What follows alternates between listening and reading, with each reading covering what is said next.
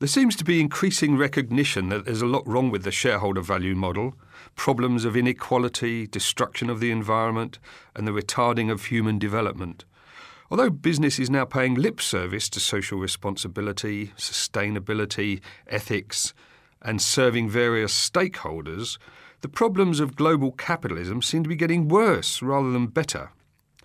I think we need a new business model if we're to achieve wider social and environmental goals. In fact, it seems that the shareholder value model doesn't even achieve our narrower economic goals, like growth and full employment.